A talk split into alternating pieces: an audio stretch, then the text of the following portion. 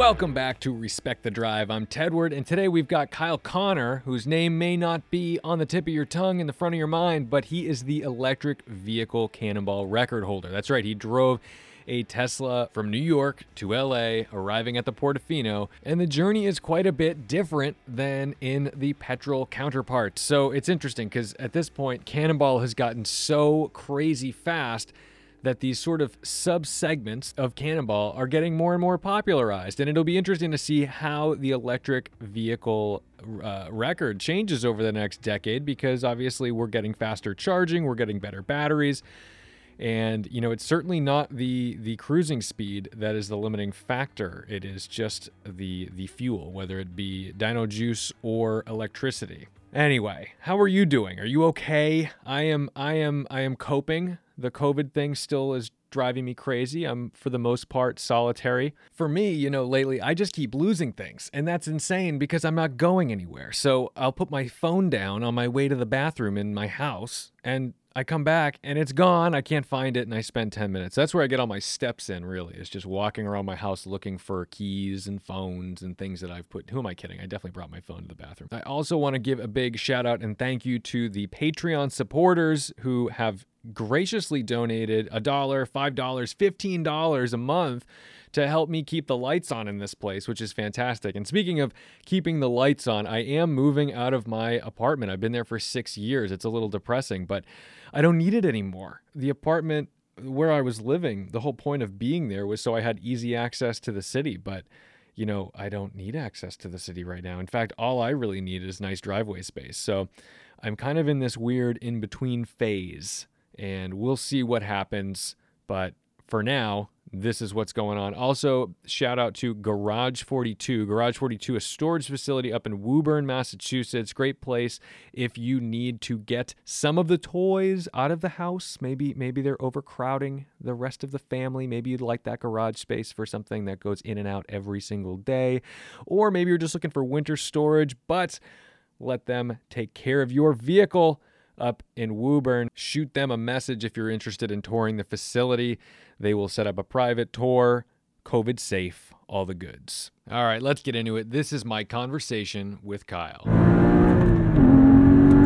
So, how many miles a year do you drive right now? Uh, it's got to be close to a hundred thousand. Like you drive almost like a truck driver. I don't know anybody yeah. in because I I don't know what to call you either because I still don't know what you do or I, I do but I wouldn't be able to like narrow it down like I would never call right. you an automotive journalist or even a I don't know you just drive. I'm not a journalist I'm not a YouTuber but these are the things that I do yeah. and so it's I'm I'm like in this weird space of well, uh, honestly, the YouTube channel does so well now. It's been amazing to watch that grow. We could live off of it if we had to. That's fantastic. And and yeah, and so our, our subscriber base is low, growing really fast because of this road trip series that we've been doing, but low. Uh, but our our views are insane, and we have really long videos, so we can sit, hit like seventeen ads at someone. Exactly. You know, which it, that's honestly YouTube auto does it, but um, I mean, some of these videos are just like making stupid money. I was like, who knew you could make this much money on YouTube? So, what are you doing? What like what's your main focus on out of spec right now? Because I know it's. I mean, it started a lot with just your personal experience with the, the the Teslas. I mean, right? Is that still the case, or I mean, how do you how do you stretch that? How do you how do you take that idea and be like, oh my, like yeah, it's an electric car. Like, what more can you say about it? And that's the that's what makes a YouTuber a YouTuber. So, what's your take on that? Yeah, it's tough because I, again, I don't consider myself a YouTuber. I don't know. I just kind of film things here or there. Um, okay, so here's where I've been struggling with like out of spec and everything that I've been trying to do. So as you know, as a YouTuber, you are a slave to YouTube algorithms. You got to keep you, uploading, man. It's uploading, but it's also consistent content. It's the Doug DeMuro problem, right? That's why he had to start a second channel. It's why everyone else does. Yes and that's why the Smoking Tire had to move their podcast to a new channel the because it just you stray, kills. It's just yeah. like people are like, "What is this? This is different. I don't like it." Right, and so you know, out of spec is still so new that there hasn't been a clear direction. But yeah. what has, like, without question, always taken off are these stupid long road trip videos that I'm like, I can't watch these. I don't know who does, but they're doing two, three hundred thousand views, and they're an hour long. Right, and and and and and that's the thing is you found this niche in the and we're going to get into your feelings of Tesla and electric cars and our good friend Elon as well, but you found this niche where um, you can make I mean, automotive content there literally everything's out there. We've seen it all whether you're you know uh, we've seen all the sexy b-roll um, hipster like car show stuff drift event stuff. Every car reviewer in the world is doing the same thing. Um, it's it's out there. You want to search a car you're gonna we find need to talk about car reviewers at some point throughout this episode. A hundred percent. And but you found this thing where like the thing that was missing were people that were using their electric vehicles in like no, and not not making defense of them not being like yeah it gets me to work every day. And you're like no i drive it like i'm driving a, a mack truck across the country. Like you you Right. you use these cars in very different ways than people. So i think people look at these videos and they're like wait could i use their like you're the guinea pig for like everybody questioning whether they can use their cars Right. Well, I, I would totally agree with that. I think that's that's an accurate statement. The the out of spec channel uh, itself is now going to have to become based purely off of a slave to YouTube algorithms an electric vehicle adventure channel, and that's it. And it cannot be anything else. Uh, I've you know again I'm lucky enough where we I get access to cars. I know you do too. We should talk about that. But I cannot even post car reviews on the out of spec channel because it kills the whole thing. right it all it all just comes crashing down Right. It's like, well, you know, 99% of our audience and subscribers come from Tesla. And don't get me wrong, I like my Tesla. I like electric cars, but I like normal cars too. I'm not like EV or nothing here. I just think it's cool new technology that it's fun to explore what you can do with it. That's purely my reasoning here. I'm not out to save the planet. I mean, I think it's a great byproduct that it could be more efficient and, and greener to drive an electric car, especially with more distance. Um, but that's not the goal. The goal is just to do interesting things with cars. And again, I have cool access to electric cars. I own them, so let's do cool things. Uh, the the struggle that I've been having is I started this new gig with uh, Inside EVs and Motor1.com. It's part of Motorsport Network. They have like 17 outlets, and it's a huge conglomerate of automotive media. And they asked me to go and start their YouTube channel uh, which is the Inside EVs YouTube channel. sure And the whole basis was they're the world's largest site dedicated to plug in electric vehicles. One, great to be a part of that because that's obviously I have a lot of experience with EVs. Cool to like nail the big dog in the playing field here. Like that was great. Um, and then they're like, go make cool videos. And sure, that's all I can do that. Let's go do cool things. And, um, you know, but with that becomes press cars. It's like, okay, well, you have a new car, go review that, go look into it, go XYZ, go produce content. As you know, a lot of these fleet prep companies, we don't have to get too into it, they like to do weekly rotations. So they're dropping off their electric cars and then they're dropping off gas cars. I'm like, personally, that's great. sure Yeah, like I want to drive everything. Like bring an X6M over, fantastic. Bring whatever. I had the Toyota Land Cruiser Heritage Edition. I had some really cool stuff, and I'm like, this is awesome. Okay, now I need to provide content where. like, right i feel that pressure too sometimes because there i mean like I, I- luckily with winding road magazine i can make a video about literally anything it doesn't even Right. have to have four wheels it's if it's something that's motorized and goes and i can put a hat on i'm good to go uh, but on Tedward, I, I often feel really weird doing like a Subaru Legacy review. I saw your legacy review, and I was like, this is going to be interesting. And I click on it, and you're like, this is the most boring thing ever. I'm like, I knew it was going there. people and, and and i'm and that's like an honest normalized opinion too like i got a bunch of comments people were so mad at me they're like you know you're comparing this to the porsche gt4 i'm like absolutely not i'm like i'm comparing this to a honda accord honda accords are awesome Yes, they are, especially the two liters. They rip. that's what i'm saying and i'm like dude like you're uh, uh, how many more times do i have to say it's good bang for buck amazing technology the most it it, it, it is like taking a valium when you turn it on it is just Right. mind numbing, and that's fine. Whatever. Every, I assume every dislike is from a Subaru Legacy owner. It, it, it is what it is. It- but well, it's got to be. And so I would imagine for your channel, and I'll, I'll talk about a new channel that I just started in Sure. a second. I haven't really showed around much. And it's very similar to your idea. Uh, your channel, you probably get spikes on cars that are hot with enthusiast groups because it would get shared around in the Mustang crowd if it's a Yeah. GT500. Yeah. And then you can retain that audience and bring them for other vehicles. Which is funny Does because that it, it, that's totally true. BMW is like that. I'm not a BMW fanboy, but you know, I post a video of an E39 doing literally anything. I could be going to the I, grocery I, store. I watch every E39 video there is. and there it is and it gets shared around and people tell me i'll murder you if you sell it i'm like oh my god like i what if i have to eat like what if Well, what if that's like important to me to have That's cash the thing. These uh, uh, these E39 M5s, like you still have yours. i do and they're amazing. And I don't know if I ever told you the story. When I was younger, my mom uh, was pregnant with me. She owned an E39 5 Series, giving away my age, relatively young.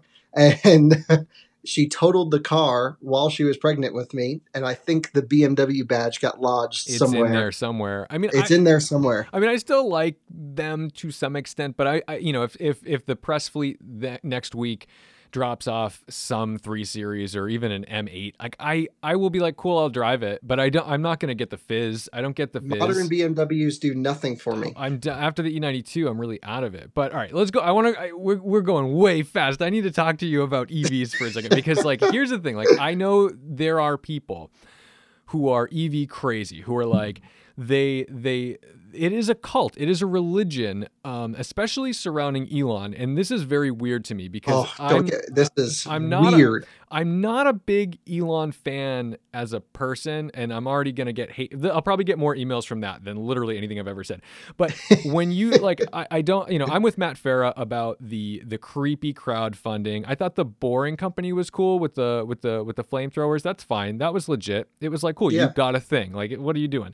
But with the Cybertruck, it was like, can you just give me a hundred dollars? Just give me a hundred dollars. This is never gonna go to production. Just give me a hundred dollars. And right. I I, I, I, tend like to that. share similar feelings. I, I, um, the Cybertruck thing kind of weirds me out. As you mentioned, the whole Tesla owner group, and I have to be careful because this is my entire income I'm talking about here.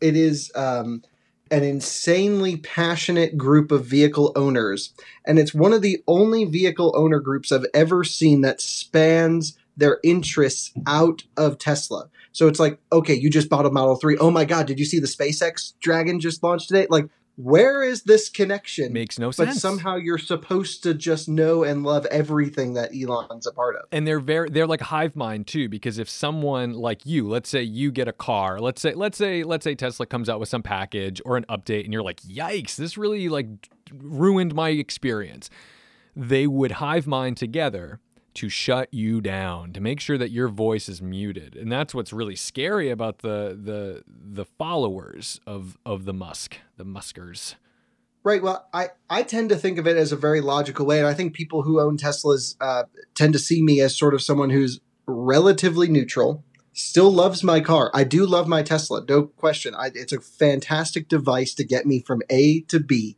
It is not fun to drive. It is not exciting to drive. It is not anything like that. but it is purely- relaxing It is the most relaxing form of transportation because I put my butt down and then I just arrive at my destination. There's no vibration, no noise. And as a car enthusiast, it sounds like it should be everything that I hate. And it is to the sense of my enjoyment, but to what actually works for my driving situation, my daily living, it's the perfect tool to get around. I, I think that's a really good point to drive home to folks who are the EVs are weird because they, don't necessarily have the hate that like a Prius has. For whatever reason, people hate the Prius. I don't even. I think the Prius is a fine automobile. It does. Hey, the Prius is a great handling car, lift off oversteer for days. I just had one on the track and I did a whole review on it. It literally does everything a car should do, and it just does it with 55 miles per gallon. Like, no matter what you throw at it. And that's very Yes. cool. I appreciate that. But, like, for whatever reason, people always saw it as this, like, political enemy. And I didn't understand that because I'm like, who cares? Like, if you don't like them because, you know, you think Prius owners drive slow, like, fine. Okay, that's acceptable. But don't be, like, rolling coal at them to, like, be like, I'm gonna trash our environment because you tried to help it. Like that doesn't make any sense. There's no logic Right. there. But with with the thing that hybrids miss out on is hybrids still stress you out because there's still an internal combustion engine in there cranking away doing its thing. And Oh, starting up with no oil in there. It just pisses. it drives me like crazy every you know and, and i heard you talk about this on a previous podcast and i related to it so well. It's the auto start stop syndrome Oh of God. internal combustion engines. It's i just ripped this car oil is through the red and it just shut off. And then now it's going to turn on after a minute like I know. we- internal crazy. We- i love getting rental cars and just keeping stop start on because i feel like i'm beating on it even though i'm not it's designed in there but i feel good about doing that on rentals I took the GX out, the GX 460 Lexus today out on like some dirt roads. Roads that, like, Oh, if this oh. was my car, oh my, I would never do this. I would never do this. But because I'm testing it and it's like my job to go like test the thing. Like, I'm not flogging, I'm not abusing it, but like, the, you know, on my way home, I'm like, did it make that rattle before? Of course it did. But I, I still like, I treat everything like it's mine. So the panic is there. But that's where the EVs are great because what you don't realize and what someone, if you've never driven an EV before, this is the easiest way to sell them. Put them in bumper to bumper traffic. Tell them to get like a Model S and just be like, just drive home in traffic. Just drive home. Oh my God, it is the best thing in the world because you don't realize how much your emotional, like your brain is directly tied to your tachometer. You're absolutely right. Well, for car enthusiasts like you and me, EVs is a complete reset to driving. It gives you a car you do not have to think about while driving. Every time I drive an automatic transmission, I kind of hit it a little harder to downshift it intentionally, right? Yes. You have all of these background mental things that are going on, and it tires you out without you even realizing. Idling and at a EV, red you don't Yeah, idling at a red light in like a V8 M3 is Yep. an exercise of worry and fear because it never wants to idle exactly right, exactly smooth. So you'll hear it dip once in a while and you're like, oh Yeah, no, like, what's oh. going on? And then you freak out. And then it's but EVs, man, it's that it's like you've just removed like 10 million small stressors that none of them individually could wreck your day, but collectively are aging you so fast. Yes, you're absolutely correct. So so I've found the perfect use case for an EV for me. And I think for many people they just don't realize it yet. It is you need an electric car and I truly believe this. For all of your road tripping EVs are perfect. That you know, my average charging stops are 12 or 15 minutes. It's no problem. It's free and I, I actually enjoy like finding chargers, plugging in. It works for me very well. And I'm the guy who's like obviously a cannonball mentality. Let's get from A to B as quickly as possible. Yeah. And I love to charge. Um, the the second thing with EVs is it just it's great for for going to work, doing all this stuff. But what it leaves lacking is all of the enjoyment that you want from a fun internal combustion vehicle. So an EV for a car enthusiast cannot be your only car. No. No way. You need something fun with maybe three pedals, maybe not, but something enjoyable in the garage for those special days. And it makes those special days even more special. Oh, and and the the easiest way to analogize that to most people is like I don't want to daily drive my Porsche. It's horrible. Oh my god, I drive it once every 2 weeks and I take it out for a nice little drive and even in that hour or two I'm like, yeah, it's time to go home. Like that road is too bumpy, I'm going to break it or, you know, this is stressful or I'm in traffic and I'm like if I get T-boned in this thing I will die people forget that like there's you know and and and people also think that like oh well it's boring it doesn't do this it doesn't do that. But i'm like first of all it's faster off the line than anything you've ever driven. It's tesla model 3 owners are the new bmw drivers because they are up my ass so fast. Like you pass them and they're pulling out of a parking lot and boom there they are. Like oh my god that is not that no normal person should have that accessible torque at their disposal it's crazy it's crazy Okay, we have to talk about this. Okay, so uh, electric cars have redefined what many people view as good performance. So uh, take our era of E E92 M3s, right? Like I had uh, uh, some. Anyway, it doesn't matter what I had, but I had some fun cars. sure And the the idea was like a Mini Cooper GP. Like I had my GP. I used to Mm. rip up and down the Excellent. Merritt Park And you thought I was, and you, man, you thought that thing was fucking screaming, didn't you? and and you know what it, it i knew it wasn't fast but it just it it had the fizz it was fun i could zip in and out of traffic you're winding it out to 6500 you know rpm each shift and it's just a fun you get in this model 3 and i have the performance when i and you know i've had the model s as well you get in any of these teslas and you put your foot down and you're just like in a whole nother time zone It's a different dimension. instantly. It's so, So- insane. You can literally get sick.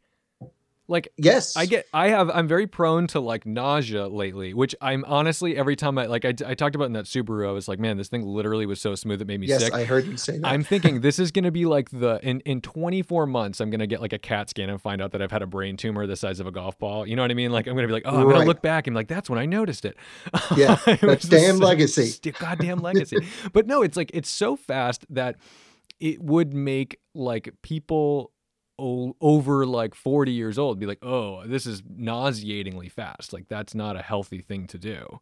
Right. So you have all these new people, and new as in new people that are interested in cars because of the technology of EVs or tech, right? And now they believe, you know, they go out and they're buying their Model 3 performance that they're driving a sports car and their car is 0 to 60 on paper faster than everything. Therefore, it's better.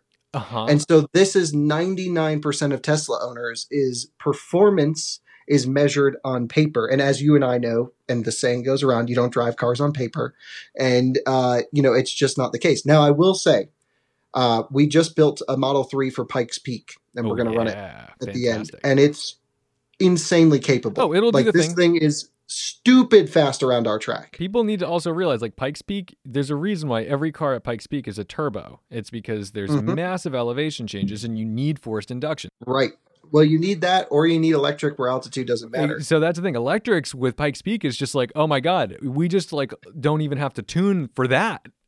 No, it's not even a thing. Just give it some friggin' downforce and send her up. That's right. Just less density, less area you have to push through. yeah, right. exactly. so, I mean, let's talk about the uh, cannonball thing because I've been involved and I'm still like being very cautious about what I say my involvement is with this. But, you know, people figured out that I knew probably too much about that Audi S8 that I drove recently. And I'm getting, and, and, and it's funny because some people are like, hey, like, were you in the car? What, what were you doing?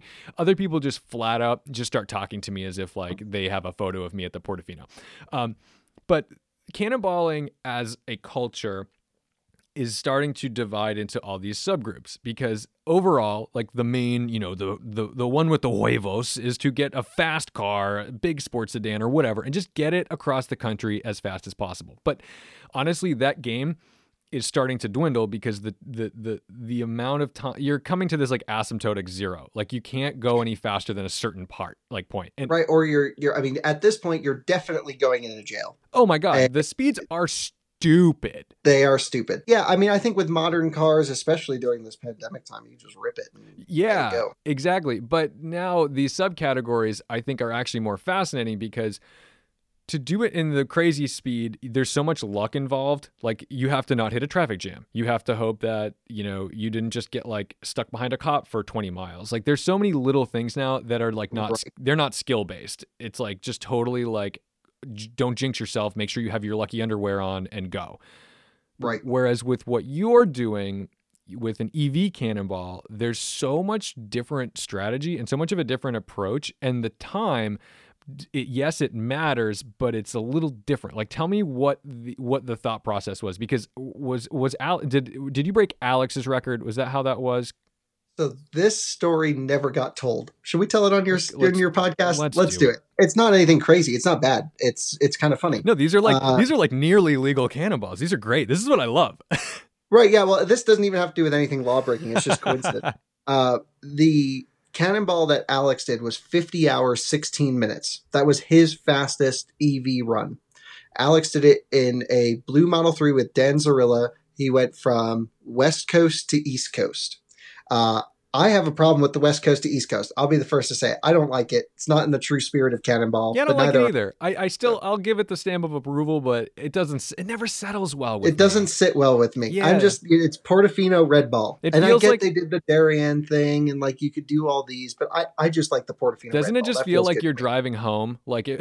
Yeah, it's, it's you awful. drove- I hate driving east. I love driving west. Agreed, because it feels like you're going somewhere new, the promised land. You know, you're getting to right, the because Pacific. we're East Coasters. Nobody wants to go jump into the ocean in the Atlantic. I want to go run into the ocean in the Pacific. That's right. So anyway, Alex and pretty much everyone before that did west to east coast runs. There's advantages uh, for for light. You get extended nightfall going west to east. You also get uh, winds, which matter more in an electric car. Uh, similar to jet stream, most wind blows east, so it's good to go that way. So tip. everyone did it there. Yeah, that yeah, I'm gonna give away that tip. uh, but I won't recognize your run if you go west to east. No, I'm just. I'm uh, anyway, the um, so it, it was like two, a year, maybe two years later. Uh, I went to California to prep for my run. And what I was really concerned about was the time out of New York City and into Los Angeles from Barstow. I know the Because- struggle. Yeah, this was the this was the the biggest. Uh, I felt that the largest time uh, issue that I could leave on the table was missing an exit, uh, getting stuck in traffic, knowing side routes. You could because li- I'm- you could add an hour. You could add an hour with Easily. with ten miles left. Right. And so I, one, for range purposes, really needed to make sure that we arrived dead because there's no reason to charge more. And then if I had to detour, make sure I knew exactly where I had to go so I wouldn't run out of electricity or time. So there's a little bit more, eh, you know, thought process to go in with an EV. When I was out there, I stopped at the Portofino and I saw a black Model 3 with New Jersey plates. I'm like, that's pretty cool. Someone went cross country. No way. Good for them. I go back, we do our run, and then literally the day after I announced my time, I heard about that Black Model 3's run, which was slower, so we had beaten it, but they technically held the record for a few days, and no one, the, the news really didn't get out about it because they were a little slow to post. I think that's something that a lot of people don't recognize about Cannonball who aren't like really into it. Like if you're in the know, if you're if you are a cannonballer, we know about so many more times that have been set, whether they were winning times or just incredibly fast, that when somebody says, for example, the 26 29 that I posted about, I uh, there's so many nasty comments that'll be like, like all that money and still didn't win. What a pussy. And Right. it's like, and I'm like, you, do you don't even understand what 26 29 means? Like you were like, you're looking at a clock. Think about it in the car. Um, and then, and then with that, like you feel really bad for those guys because you're like, oh, if they wanted a little taste of glory, and they were doing the responsible thing by maybe not announcing it that day, that night, Right. whatever. Like, you know, it- and not everybody's like scurrying down to Atlanta to go jump on on Ed's channel and and tell the story. Um, and not Right. everybody who's a cannonballer, another thing, even knows Ed. There are people who are cannonballers who just like think they had the idea and they go do it and they do it well. And then they Right. find out they're like, oh my god, there's people That's who do thing. this. I've heard of many of these runs, especially for electric car world. Uh, I know of 10 attempts to break my record uh, since I said it. yeah. And what was uh, your time? 45 hours, 16 minutes. That's crazy fast for how for an electric car. for how many times you have to stop 26. 26 and you you your strategy is um like the 15 minute charge So it doesn't necessarily matter on time. It was uh, to charge only during when the battery can accept the most electricity at any given point, uh, peak charging rates. And so a lot of the, there, I've seen uh, electric vehicle runs trying to charge the least and to be efficient while driving, but the cars charge so fast you can pretty much drive as fast as you want, pull in dead, charge it to 30, 40, 50% till it starts to slow down charging sure and then go to the next and pull in dead again. and so unless you were able to let's say hack the battery software which would in turn like damage the battery by trying to charge it too fast or overheat it or something like you're limited by that. Yeah, it's it's it's almost a mechanical limitation at that point uh, Oh, because if you throw enough current at the cells, uh, the whole pack voltage will increase, and lithium really doesn't like much more than 4.25, 4.3 volts an individual cell, uh, and then stuff will just catch it on fire. oh So it's pretty much um, like fa- like Tesla's really aggressive on their charging profiles. Uh, so, So- I, so I we've think they seen had it- it the most. yeah so we've seen in the occasional um like garage fire right. Well, I, yeah, and again, it's hard to say any particular case, but I can't think of one that's happened while charging in a supercharger, at least. Right. That's no, been- neither can I. Which, Yeah, which you would think that would be the most likely place for it to happen if it were when the happen. cells are under the most stress. Yeah, Yeah. Yeah. Well, but I've I've never had an issue charging or supercharging. But yeah, the, the strategy with an EV now has to be uh, peak charging rates, pull in dead, drive fast. So you're doing cannonball speeds, but only for hundred miles at a time. how fast? So how fast can a Model Three go? like 130. Um, the one that I did it in, actually, so we just had this performance at the Salt Flats uh, at I Bonneville that. last week. Oh my god, you guys Right. got to check the description for um, Kyle's Instagram and everything because like I love, I literally, I, I rarely message you on it, but I watch all your stories because I'm always just like, Oh. where are you right now? Like, what are you doing? Well, this trip's been particularly insane, but we maxed it out. It, it's supposed to do 162, but we only got 157 on the flats. Was that the case in back a few year, a couple years ago when you set the No. So that car would do? I did it in a rear-wheel drive, long-range configuration. Which, not to give away any secrets, that's the best one to do That's it in. the way to go. Uh, it's the one to do it. And I'll tell a little story about why in a minute. But uh, that car can do 140. And so 140, the way that we had that car set up, which was lowered on super aero wheels, uh, was okay. And we were able to hit it. It's been a year. I can talk. Statute of limitations have passed.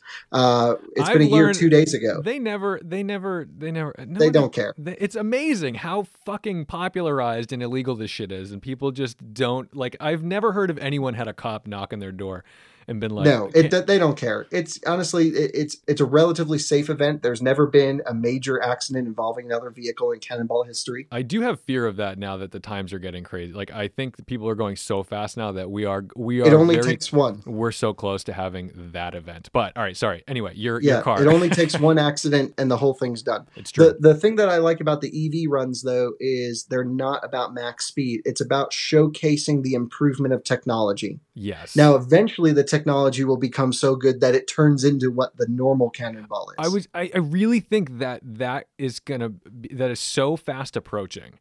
Um, Yes. but at the same time, part of what you did is more of a testament to like, can we get over the fucking range anxiety because you can drive this car from coast to coast. So the fact that you can even get a car coast to coast without stopping at a private residence is a massive achievement for just the infrastructure alone of Tesla of of electric cars. Yeah, well, that's a good point. So you've been there's been cross country routes for a while. I think we've done a good job on the YouTube channel showcasing a lot of the infrastructure. Right, we went to the middle of nowhere this trip. We were in Death Valley. We were in Glacier National Park, touching the Canadian border. We were at Moab off roading a couple days ago. Like you can go anywhere, literally anywhere in the continental U.S., and you don't have to worry about getting there and back to a charger. Um, and, and I think that's huge. What's the big thing now is can you do that with a non-Tesla electric car? Oh yeah. So for those who that is a listen to great the question. yes, so for those who listen to the podcast who may not know, Tesla superchargers are just for Teslas. It's like your iPhone charger will only charge an iPhone. And so uh, it's not. A, I mean, technically, another manufacturer could pay to join the network, but it's not going to happen. They're already happening. getting full, and so now we're relying on third party. You know, basically the third parties to put in these very expensive, unprofitable charging stations. Like uh, And it's a what's huge the big problem. the big one? What Electrify America or something? Is that the So Electrify Americas is the fastest growing uh, charging network, and what they are is Volkswagen Dieselgate punishment, and uh, they are owned by Volkswagen AG. It's part of their agreement to put in infrastructure, and they have been doing a great job, like seriously, really good job of putting in top quality units, 350 kilowatt, the fastest ones you can get, and now they have two cross country routes. And there's been people who've done it. Uh, Jeff Glucker on Hooniverse, they did an Audi e-tron Cannonball coast to coast. There's others who have done it. Um, but it'd be interesting to see what a Taycan could do at 270 kilowatt charging. I agree, and and and the reason I the honestly the only reason I know this is because one of the like as a small YouTuber dude, I have a few um like not not every uh, manufacturer runs up to me and is like, "Hey, make sure you're at my event." Like Hyundai will and Ford. Ford, I love the Ford marketing people, and they. Uh, They're the best. They invited me out. Rhonda, Ron, shout out to Rhonda. She's like, the, Yeah. she's the friggin' best. Like, every, and it's crazy. If you don't know Rhonda, you don't even work in the car industry. but she's amazing. And so she had me over to uh, Fenway Park to see the Mach E. Um, That's right. Like months and months and months ago.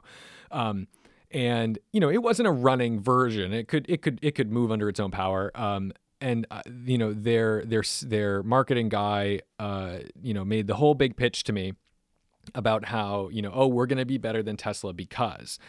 And it was a very hard thing to listen to because I'm like, I know that what you're saying although these might be facts, I also know that it's not that simple.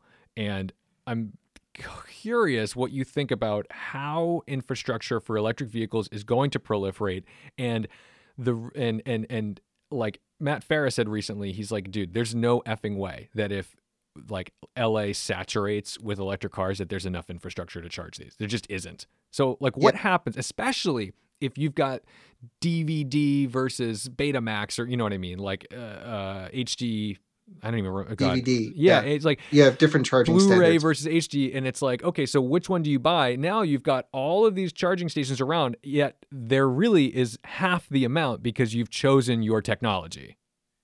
Right. Okay. So this is good, good stuff to talk about for sure. Uh, this is I get hugely involved with this. This is my day to day living. Uh, the the first thing you mentioned is uh, let's talk about what happens if everyone drives an electric car right now we're good in the US. We have overcapacity of power in every region by about 30%, which I, I forget the number, but it's something like 28 million EVs we can handle comfortably. There's a difference between total power that we can generate in a year, whatever gigawatt hours it is per region, uh, and then how much energy people need at a given time. So if everyone plugs in their electric car at three o'clock on a 100 degree day in Boston, they don't have the capacity for that. It's not going to happen. This is classic like Christmas supply chain. It's like, right. yeah, we, we we can make this many a year, but if you all need them in the third week of December, we got issues. Right. So there's some plans that are going in. There's a couple ways around it. One would be you don't want to impact your consumers. So you just charge up big batteries or some sort of energy storage solution on the low times and when you need peak demand, you just dump, you know, a little bit from the battery into the car. So I forget the number, but a couple hundred Electrify America sites already have this technology built into them, which I think is really cool. And it saves the charging company on peak demand charges, which one charging session from like a Taycan at 270 kilowatt can run a whole uh, electric vehicle charging station in the negative for an entire year. Oh just in God. demand charges from one charging session. It's crazy because we're not talking about little power. These cars are taking like two Costco's into them. Like we're, yeah. you know, it's a hard problem.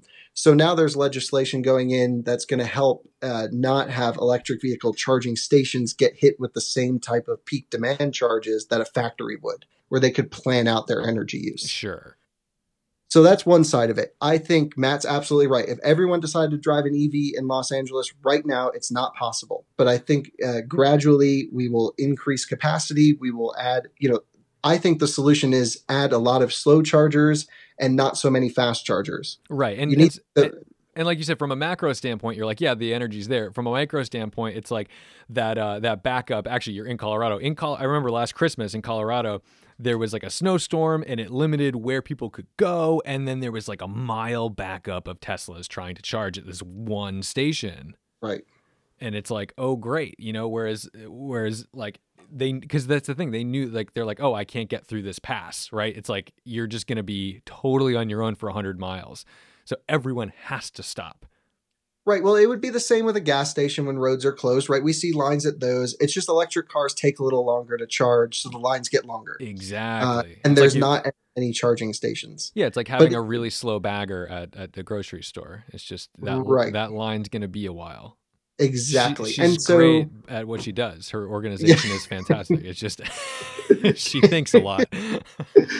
yeah so this problem will get you know this this is certainly short term problems that will get figured out one with more chargers and two with with people that can use their vehicles more and understand them as it becomes more common knowledge but definitely having slower overnight charges rather than the mentality of i'm low let me fill it up to 100% and drive 300 miles again that's not how you drive an ev no. you just plug it in whenever you're not using it and you just trickle it up and then you're good to go and then on a road trip, when you stop at a highway rest stop, that's when you use the fast chargers yeah. for a 10 minute charge. And that's the mentality shift that works so much better with people's daily solutions. I never have to go out of my way to a gas station if I'm running late to a meeting. Right. I just get in my car and it's full in the morning. Isn't that beautiful? That is a, that is a really beautiful thing. I'm actually looking forward to the I mean, I don't have like a charging station at the house right now, but I will happily just like let it trickle overnight through, you know, a power Yeah, outlet Yeah, you'll get whatever. 60 miles of range on a 110 outlet. And I'm already Uh, on solar. I mean, my entire house is run on solar right now, so it's like we're good to go. Yeah, that's all you need. And, and that's pretty cool. And so I wanted to offer this too. Next time I'm in Boston, you should drive my car for a couple days. That'd be Um, great. because Tesla doesn't do press cars. So you should take my car. I would love. I was just go- thinking that not not necessarily your car, but yeah, me and Chris Amos talk about how Tesla doesn't do press cars. Right. I got to get Chris my car too. You guys are more than welcome to him anytime. So speaking of, you have you always are very generous with your vehicles and what you're doing, but you always make this offer that I need to just say out loud because it's fucking crazy. You're always like, "Hey, come to the track." Come to, Come the, to the track. track. So, like, you you tell me, you have a racetrack. Like, what is this about? Right. So we have an automotive testing facility in North Carolina. It's a two mile long road course. It's a dream come true. And essentially, that's where I've put my company's headquarters. And it's in partnership with North Carolina Center for Automotive Research, which is the government body that basically the short story is Lotus built a track, Lotus ran out of money, and they didn't finish the track. So the North Carolina government stepped in, tried to finish a track, and then, like, under this, we're going to hire people and it'll be good for the local economy, hired like one person, and then didn't do anything with it. when was it that Lotus did that? When did Lotus start building that? 2008 is basically when the recession hit. They, they backed out. Man, that's so bizarre that Lotus would be. I mean, doesn't that say that like we might have gotten more than just like the end of the Elise? if, if they Well, a lot done of it- A lot of it, honestly, had was funding for the Tesla Roadster project too. True, uh, true.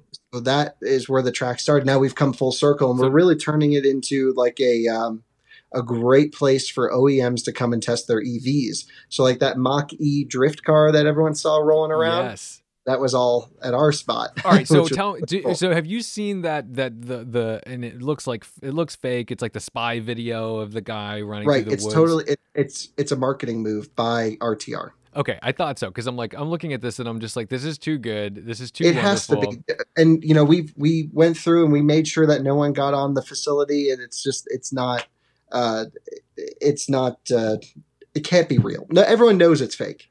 Well, not only that, but like the, the it was cute because they they were pro- they were trying to get the guy to be like, oh, and he's saying what the fuck, and he's saying all this stuff, and I'm thinking to myself, I'm like, no car spotter on the planet would ever speak, ever. yeah Nobody it who's was weird nobody it- professional enough to go and film a thing eh, like after hopping a fence would ever speak. They know better. Bozzy, ni- 19 Bozzy 92, he not stupid enough to talk. He lets the cars talk. yeah so I, I even if you look on google maps so like some eagle-eyed fans reached out they were like oh no way that's the out of spec track and then like some guys zoomed in on google maps and like showed the trees and it's only like four trees deep and then the rest is just a parking lot so it's not like there's not anything there no, no, it looks like this very. It looks like you're like ha- like hacking into the Nurburgring, like in the forest, you know. Right. I mean, the track is in the middle of nowhere. Don't get me wrong. I mean, it was a struggle for us to even find a house to live in near there, uh, because that's the whole reason we live in North Carolina is for the track. And uh, even then, the closest I would say livable town was 40 minutes away. That's yeah. So That's- my commute went from an hour and a half one way now down to 40 minutes. And now we're sort of in the position where at least for like the whole idea with the track that I sort of wanted to stay in North Carolina for was well now we get great car access thanks to inside EVs and the press fleets and everything and we have the perfect place to test them on an independent testing center like what's better than this? And then came the question of well who who do i post this stuff with? Because i can't like no one cares on my channel. Sure. and that's been the weirdest thing with getting press cars is everyone you know signs up with an organization works their way up maybe gets a car a month uh, maybe a car every two months goes on a first drive here or there. I went the complete 180 which i'm first world problems don't get me wrong. Yeah. It's, uh, not complaining it's here's all the cars in the world now go figure out what you want to do with them Right, and you feel this immense pressure too, because when somebody gives you a car, like they're giving you usually like you know, and, and the way press cars are, are are built, they're always like top top line things. So yes you're max like you're getting uh, the the legacy was shocking to be like, oh, a twenty six thousand dollar car. I was like, wow, this is actually the coolest thing in the fleet because this doesn't exist. There are no sub. Right. Everything's fifty grand or more. I mean, like the friggin' Durango is like seventy six thousand dollars. Right. So, you know, you feel this immense pressure that, like, okay, they're going through the trouble to give you this stuff. They're giving you a tank of gas. They're making sure, well, you know, if you're a gentleman, it's a half tank, so you always give them something on the way back. But, um, right. I always give them it. I, my internal rule is a half a tank or more when I return it because I know they're getting it back with less tire than they dropped it off with. Oh, for sure. What do you, what's your, like, I usually try to keep it to like 500 to 600 miles or so. Uh, I'm 2000 a week. Wow. In the press cars? Yeah. Oh my God. I might do some more road trips. Yeah, I honestly, you know, I you talk to these fleet prep companies and they're just like, just drive it. And so, like the first couple, I was like, let me actually, you know, what's funny? What was your first press car? My first press car was the Gladiator Mojave, actually, which was cool. Oh, really? I was How like, was that? it was, it's basically a Jeep Raptor. It's very cool. Was it squishy, like fun to drive over bumps in? Yeah, definitely not as soft as the Raptor. The Raptor is a lot more like, you know, the Raptor. Raptor's like, let me hit a curb and just floor it. Yeah, and let, let me drink this hot cop- coffee with no lid and jump the Yeah. thing. Like that's fine. Whereas this definitely you notice the bumps, but um you're clearly not doing damage to it. Um and it even has hydraulic bump stops in the front, so like you could just drop this thing off of like a cliff, and as long as it landed on the front first, it would be fine. Um So the Jeep Mojave Gladiator, the Gladiator Mojave. yeah. I have an interesting one. So my first day getting a press loan to me, not working for another company driving someone else's car, was wild. Um, you know, since we decided to hit the go button on this Inside EVs YouTube channel, it was let's go make a ton of content, let's go catch up on everything, let's do it. Um, I literally, in a span of three hours, never having a press car, had three cars dropped off in my driveway. Oh my! I would have had a And heart attack. I wouldn't have even been I happy did. about that. I'd be like, "What are you doing?" Well, that was the thing. They all came from different prep companies. Oh, and you they have all two, were just like three different fleets. Yeah, they were all like, "We're dropping it off today because you're that's like part of our rotation." I'm like, oh no! I don't know what to do here. So then, you know, I have a cameraman, Timon, and so Timon and I were just like, "All right, we need to do this car this day." And so I ended up requesting two cars for two weeks, Sure. and they were totally cool with that. But uh, basically, all I did was drive the Volvo V60 Polestar for a whole week straight, oh, I love that and video. the other had- sitting there. Yeah, you had great videos on that. I love the I love the the back road shoot. With Yeah. that. that looked great. That was so much fun. That was a great car. Honestly, it's my favorite car they've ever given uh, that I've ever gotten out of the press fleet. And uh, but not uh, that will end soon because next week I have something crazy exciting. Um, but basically, yeah, the whole press car thing was wild because you know it's certainly a dream job to drive someone else's car and to, to to do that from your personal side. But then it's like, okay, I need to give the manufacturer some content, right? right? You have to give them. I mean, they're giving you the thing in trade. Like it's it's it's. I mean, there is. The, you know, you're not just get. They're not just like, hey, here's your free car. It's like, no, right, gotta. and they drive them up from Atlanta to Rocky Mount, which is seven hours for me. So see, this- literally, someone stays overnight twice a week to bring me a car. This is why my fleet company loves me because I'm like less than an hour away from the fleet.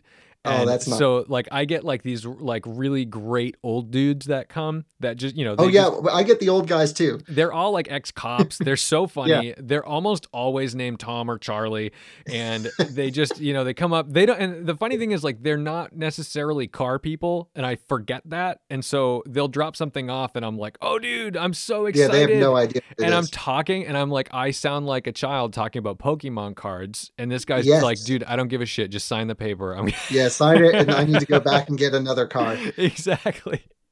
So um, yeah, it's it's been wild. This is a whole new world. So what I'm doing now, my plan at least, is I'm doing uh, obviously written reviews for Inside EVs and Motor One. Uh, if they don't want it or they've already reviewed it or I think a better outlet, I'm going to put it on Hooniverse with Jeff Glucker and everyone over there. Yep. And so now I feel like I can at least provide content on the cars, uh, which was which is really good. So I still have a couple cars I need to write articles on. I had like a row of four really boring uh, CUVs, like that. Not that they were bad, but I had like the CX30. It's hard to write about stuff you're not interested in. it's just like let me copy and paste. I don't know how to differentiate any of this stuff. They're all cars that I would never own. And like what? Well, but I think the Ford Escape Hybrid was pretty good. I will Yeah, say. they're for, that's the thing. They're forgettable. The other thing is you um when you get the first one, let's say you get like some, you know, the Mazda CX3 or something or CX5, um, you know, you get you get these cars and unless you've compared it, unless you can literally be like, "Oh, I've driven the CRV, the RAV4, this, the that, the this, the that," like your opinion is meaningless because you're just like talking about a thing in isolation. You need a full year of rotation before you can have a really good, well-rounded understanding. I'm lucky where I've been you know able to drive these cars for a while. They just hadn't been loaned to me. So i, I was in a jump started position. Um, but i still feel the same way where it's like i don't exactly remember what the 2020 crv drove like that i drove six months ago. They all drive the same. So this has uh, been fun and, and it's a new challenge to write because i've always been a video guy. I've always been about making content. And so now it's like no one wants to watch about a ford escape hybrid on my youtube channel. As much as i'd like to show it uh, so I'll write an article about it. That way I can keep the fleet rolling through so I can get to the cars that will do well. Sometimes though you you'd be surprised. Um, so for example, there are cars where like for uh, Winding Road is interesting because we're like you'll drive like a, a, a Mazda three and it just goes gangbusters or like the Volkswagen Golfs always do really well. Volkswagen like, Golfs always do well. oh do my well. God, like seriously. Always. Um, but then I'll go drive a like a rare Italian car, okay? Something that's just like crazy. Now, sometimes you get a Testarossa. Testarossas are great because I feel like SEO is always, always beneficial for a Testarossa. It's always ready. Some some kid or some old guy is just like, hey, I wonder what that's like. Yeah. And you know, I've got a million views on that video right now, and I'm like, or right. close to it. I'm like, sweet, that's great, and it's like a, a leisurely drive because you got to remember, this is not a press car. It's a car for right, sale. Someone's own car. and like they're selling it. Like I can't just thrash some like for sale car. You know what I mean? So people are like, right. "Oh, you barely drove it." I'm like, "Yeah, well, when someone loans you your the mint Testarossa, like tell me how you're going to treat it, especially when they're going to see exactly what you did to it." Um, right. Well, you know, and so that's great. But then this I get the cars that I get excited for. I drove that Bizzarrini recently and that car, I mean, I'll, I'll, never get that opportunity again. Maybe. I mean, that's insanity. Yet there's no SEO for that because nobody even knows what a Bizzarrini is. So well, that's the thing. What do you think is the car that you personally had the most value out of, but performed the poorest online? Um, yeah, that's a really good question. Um, I would have to think on that, but like, yeah, it's usually cars that are what I consider very exciting and weird and quirky, like a Morgan three wheeler or something, but just that have no um, mainstream uh, fanfare. So, oh, you know what? I know what it is. I know what it is. It's the Alpine A110 from 19. What was it? Right. I watched that video because you and I have the same interest in cars, but no one else. And and that car, like, and you could hear my genuine like horror, excitement, all of because people are like, oh, this guy says like so many times. I'm like, dude, I'm literally like sitting next to Leonardo DiCaprio on an airplane right now, and I'm like, oh, sorry, I'm not cool. You know what I mean? It was hard to be right. cool in that moment.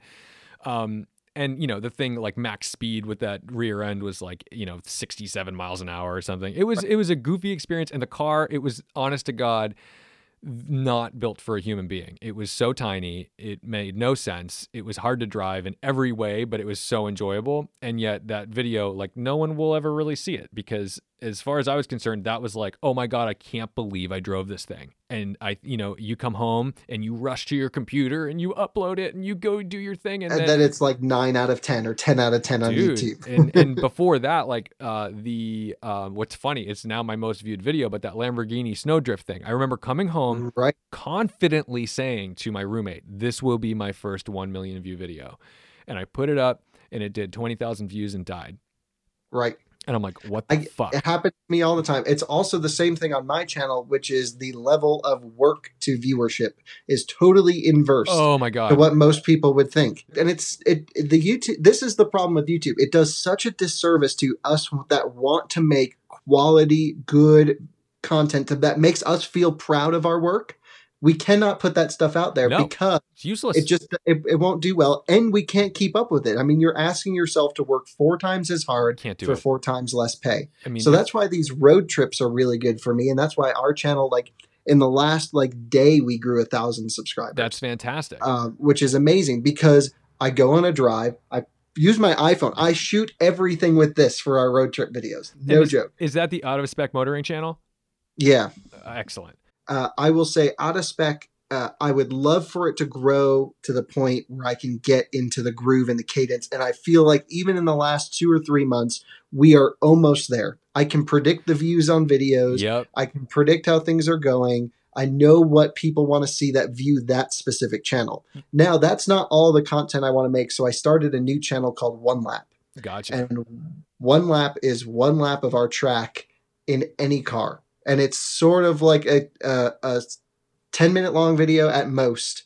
And it's here's a blurb about the car, here's the stats, here's it ripping around the racetrack, and here's how it did compared to everything else. And that's it. So, since you're unfairly ca- uh, typecast as the EV guy, what are what what is what's your real passion? Like, if, if I were to be like, hey, here's here here's the car for the day, pick your poison. What are you Oh, driving? easy, easy. It's a Morgan three wheeler. you know, it's funny you say that because I just got a text from um, a guy who literally was like, "Hey, do you want to drive a three wheeler?" I'm like, "Yes," because I've driven one, but I only drove Alex's in Manhattan, which was not a relaxing or it Was, was, it just the black one? Yeah, the one that did Yeah. the West Coast to East Coast cannonball, which must have been the worst cannonball of all time, other than motorcycle cannonballs. He did that in the winter too. Oh, So you're going to drive a three wheeler. So three, I've driven a three wheeler. I'm going to own one within the next 12 months. I predict. Ah, I Attaboy. love them. I love them. what is it about it? What what draws you to that? I feel like I'm going to die at 40. Isn't it wonderful? It's amazing. And so, okay, this is what I've been trying to get to.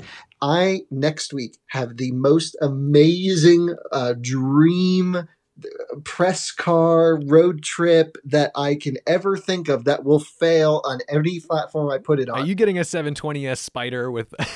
No. Morgan is giving me their plus four for a California coastal road trip for a week. Oh, I mean, I don't get like, I got the the tiniest pang of bitter envy for a second. I've I've mostly gotten over that in my in my age, but yeah, that's that's a good. Ooh, that's a Well, you should fly out and come because be it's fun. gonna be um, it's gonna be just uh, the most amazing thing. I'm gonna write on, about it for Motor One, uh, just just because that's the largest platform I have access to. But um, and I- that's the- now that's their BMW Turbo Four, right? I don't think so. I actually, I'm not totally sure if it's the plus four, the F O U R, or the plus four, the number four. I've heard So this, the and it's too hard for me to decipher this. Okay. So the number four is basically all the old ones. It's the one with the Ford four cylinder. Oh, okay, yeah. So I think this is a BMW power plant. So it'd be similar to like what would be in a. I don't even know what's new anymore. What? right, like a 328 or 330i. Yeah. Or a Mini Cooper S. right. It's that it's the B48 engine. Gotcha. And so the plus four number four everyone else gets, but not us in the US yet. We get it next year. gotcha. So I think I get the last one of the current run. So um, before they go to the BMW engines, which it's going to be like a goodbye story, and here's Yes. its send off up the coast, and that's what it's going to do. If it's the BMW one, I'm just going to rip it everywhere and have a blast. Well, but good. I, I, you know, I'm a three wheeler guy. But a plus four road trip in California. Alyssa's going to come with me. We're going to dress like we're in the 50s. Hell yeah. just gonna go out- Cosplay is a big part of the Morgan experience. I wore Yes. like a Russian hat with like a like a bomber hat with the with the with the goggles and the and a You scarf. And and like people not only were they like cool car, they were like it was like you were at Comic-Con. They were like, "Wow, you look amazing." Cuz I'm wearing this leather jacket, I've got the scar, got the goggles, and that is definitely like it you would look so bizarre driving that car and anything else. Right. Well, the thing with the Morgan that most people uh, will instantly realize if they've seen one on the road is it's the only car that you will get recognized by everyone in, but everyone doesn't hate you. This is huge. This is huge because there are if I if I'm driving a I, I notice this within the supercar world. So for example, if I'm driving a if I'm driving like a yellow Ferrari, people flip you off. Yeah, they hate you. They They'll look at you and they'll just be like, "Look at this idiot." If you're driving a McLarens for whatever reason don't get so much hate because people do, you know what it is because they don't know what it is. They're like, oh, Right. what's that? So you're in a 600 What's that LT or a 570. It's like, oh, that's neat. And then the door opens. They're like, I'm interested in that. Um, an Audi R8, you get thumbs ups, and you're the hero of all the Volkswagen boys. Well, in the Northeast, you get thumbs up. That's in the true. South, not so much. That's true. But you're right. The Morgan, the Morgan is one of those cars where no matter where you are, what you're doing, they are just so happy and they're not envious. They just they just want to be part of they're like on the sidelines cheering. Yeah, there's no Morgan owner who doesn't have a giant book of friends they could call at any time. Inclu- Because everyone wants to go for a ride in a Morgan. You're not going to find anyone on the street. Like if you're bored one day, like we've been obviously it's just been me and Alyssa for the most part. Like we haven't seen many people. But when this is done, if I had a Morgan, which I will in California, but it's still COVID time, I could just pull up to anyone on the street and say, let's go for a drive. They'll get in. it's amazing. Yeah, Yeah, it is the coolest thing. So I'm very much looking forward to this trip. I, I'm probably gonna. My prediction is I'll have five mechanical failures during it, which I think's to be expected. For sure. It's part Yeah. of the and that's how you meet people. I'm looking forward to. it. That's how you I meet the can't wait Morgan to see where I break down. Everybody wants to push a Morgan. Yeah, I can't wait to see who I'm gonna meet when that car breaks down. That's that is the ticket. So I'm I I I think we should wrap here, but I do think that I want to I want to keep you as a like one of those kind of semi-regular guests because you've always got really cool things going on. I never know Sure. where you're going next. Um, I'm Me always either. I'm always We fascinated by planned your this trip journey. two days before we left. That's fantastic. See, I like that. I need that. I'm like too much of a. I don't like change. I'm like I'm like oh oh we have to go where? I'm like is there a bathroom like that? Uh, I'm like I've sat in my house for three days. Let's go somewhere. I need to be. I need to be like, is there parking and is there a nice quiet bathroom? Those are my.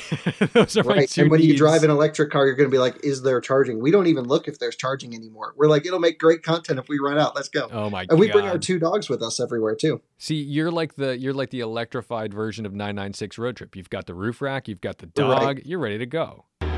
What a unique take. I, I like talking to Kyle because he, he kind of encourages me to get out of the house. He, he's always on the move, and I love that. I wish I could just go live out of my car. He's like the 996 road trip of Teslas. He's just he's just out there doing the thing. So thank you so much for listening. Don't forget to respect the drive.